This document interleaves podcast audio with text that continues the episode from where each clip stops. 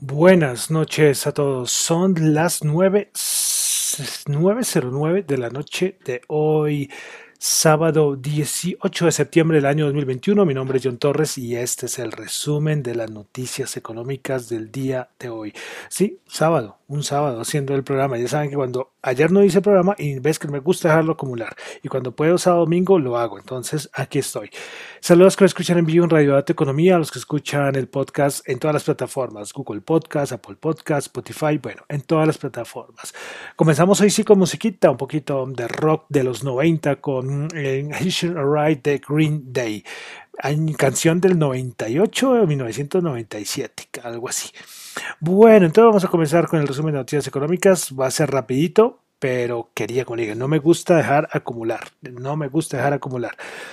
Bueno, entonces vamos a comenzar con datos de Europa. Tuvimos datos de inflación en la eurozona el mes de agosto. Se esperaba 3% y resultó el 3% el interanual. El mensual se ubica en 0,4%. Tiene que subir, tiene que subir del 3%. Una cosita, y es que salió en Financial Times que tiene que bajar del 3%, es el objetivo del Banco Central Europeo, no subir. Bueno, ¿yo qué les estaba diciendo? Bueno, que Financial Times sacó un texto, una noticia, diciendo que había algunos miembros de del Banco Central Europeo que se habían reunido y que entre ellos decían que las estimaciones de inflación que dio Lagarde que no eran correctas. Porque las estimaciones que dio Cristian Lagarde hace unos días, que eso es una fantasía, que lo importante son las que varios miembros de la Reserva, el Banco Central Europeo, tienen, y que son mucho más altas de las que dijo Christine Lagarde. Pero claro, Christine Lagarde no puede salir a todo el mundo a decir que las estimaciones de inflación en la eurozona son muy altas, ¿no? Entonces, fue que me acordé de esa noticia del Banco Central Europeo. Bueno, continuamos. Con el Reino Unido tuvimos ventas minoristas. Se esperaba el dato mensual del mes de agosto 0,5%, y lo que hizo fue caer 0,9%. El interanual se esperaba 2,7% y se ubica en el 0%. Caída importante, casi un puntico, más de un punto porcentual la caída de las ventas minoristas respecto al estimado en el Reino Unido. Bueno, pasamos a Estados Unidos. Tuvimos el dato de la Universidad de Michigan. Esto es un dato importante a nivel del consumo. Pues se esperaba 72, el anterior había 73 y este cayó a 71. Algo no cuadra, ¿no? Porque recordemos que tuvimos el dato de ventas minoristas antier, y ese dato salió totalmente contrario, ¿no? Pero bueno, son las veces que los datos no cuadran, aunque sea el mismo sector, los datos macros, hasta a nivel de consumo. Pasamos a Colombia. El Departamento Administrativo Nacional de Estadística, el DANE, registró un déficit en la balanza comercial colombiana de $1.209 millones, mientras que en julio del 2020 se presentó un déficit de $898,5 millones, lo que implica un crecimiento del 34,58%. Por su parte, frente a julio del 2009, se presentó un déficit de 1.103,7 millones, es decir, un crecimiento del 9,56%. Seguimos en Colombia, y es que salió el datico de que en julio de 2021 el índice de seguimiento de la economía, el ISE, presentó una variación anual de 14,3%. pues la variación mensual del ISE para julio de 2021 fue de 3,2%, es decir, 4,2% puntos menos que la variación del mes inmediatamente anterior. Si se considerara que en febrero de 2020 la capacidad productiva de las actividades económicas del país estaba al 100%, a julio del 2021 esta capacidad fue del 102,95% y para mayo del mismo año fue 92,9%. Finalmente, para julio del 2021, en comparación con julio del 2019, el indicador de seguimiento de la economía registró un crecimiento del 4%. Las actividades terciarias presentaron una tasa de crecimiento positiva, mientras que las primarias y secundarias registraron contracciones. ¿Qué quiere decir todo este rollo que acabé de soltar aquí? Pues que en julio, si comparamos versus 2020 y hasta con 2019, es decir, niveles prepandemia, pues la economía ya la supera, es decir, una recuperación bastante importante. Pero bueno, como le digo, estamos viendo de julio del 2021 comparándolo, por ejemplo, con febrero del 2020 y suponiendo que en febrero la capacidad estaba al 100% en febrero del 2020. Pero todos son datos buenos, muy buenos, muy buenos. A pesar de todo, son datos de todo lo que hemos vivido este año, son datos positivos. Bueno, dejamos Colombia. De noticias, dos cositas. La primera, y es que Toyota dijo que va a suspender la producción en Japón en el mes de octubre, su producción en varias plantas, que incluirá 27 líneas en 14 plantas y 28 líneas en otras 14 plantas, es decir, serían aproximadamente como unas 55 líneas.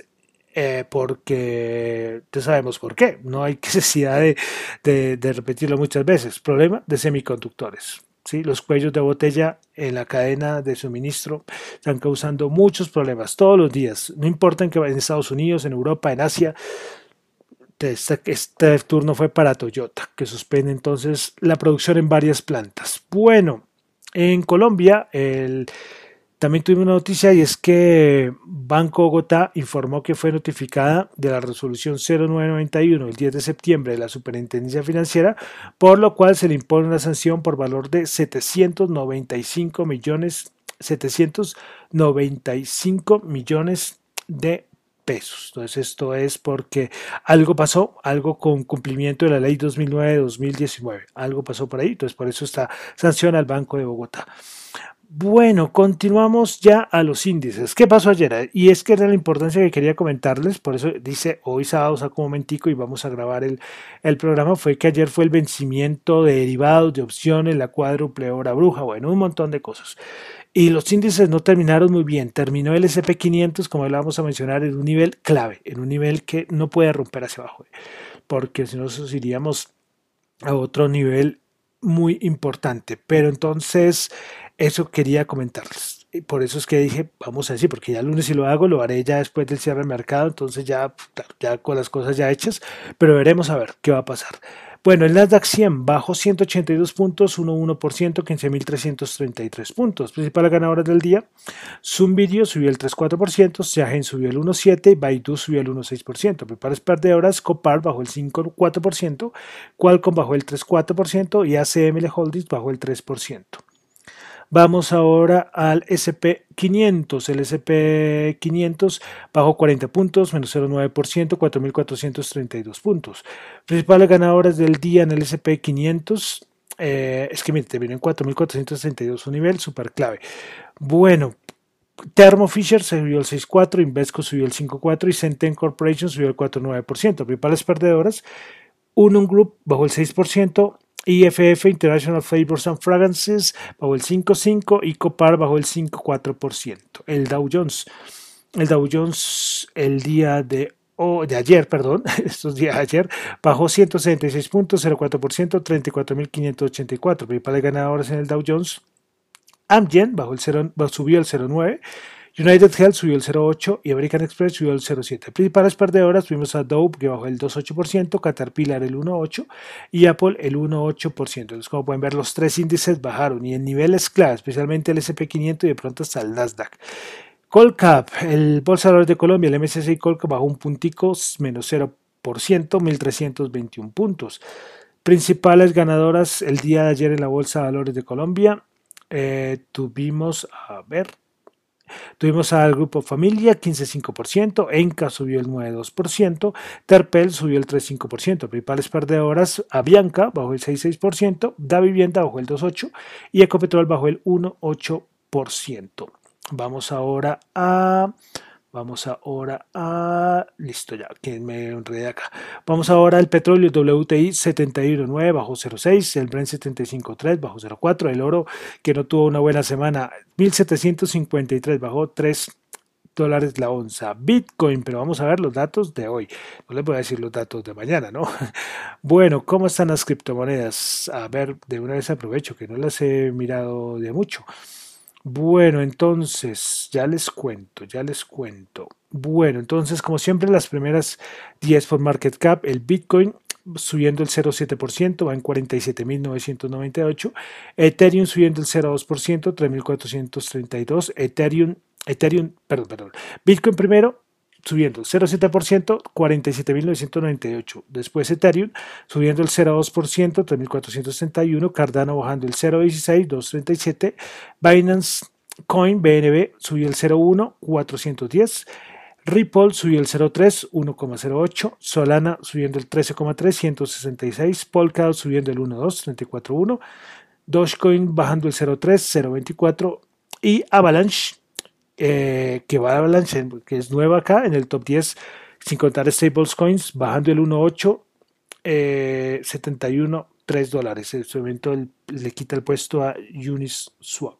Bueno, de criptomonedas que les cuento, pues desde la Casa Blanca están diciendo que las sanciones van a endurecerlas respecto a los ataques estos de ransomware, esto que hicieron ataques hackers, para obtener, entre comillas, criptomonedas, pero yo creo que ahí hubo algo raro, hay cosas que no me cuadran. Si un hacker puede violar la seguridad de yo no sé qué empresa súper tremenda y pide Bitcoin, un hacker que algo le falta, ¿no? Sí, pero bueno, puede ser.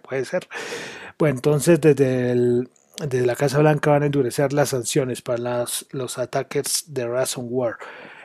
Bueno, y en El Salvador, protestas por la ley Bitcoin, quemaron hasta un cajero por ahí. No es muchas personas, o sea que los medios engrandecen todo, pero sí disturbios. Yo les decía hace un mes más o menos que lastimosamente el Bitcoin queda en medio de un partido político y otro partido político, los que apoyan al gobierno y los que no apoyan al gobierno.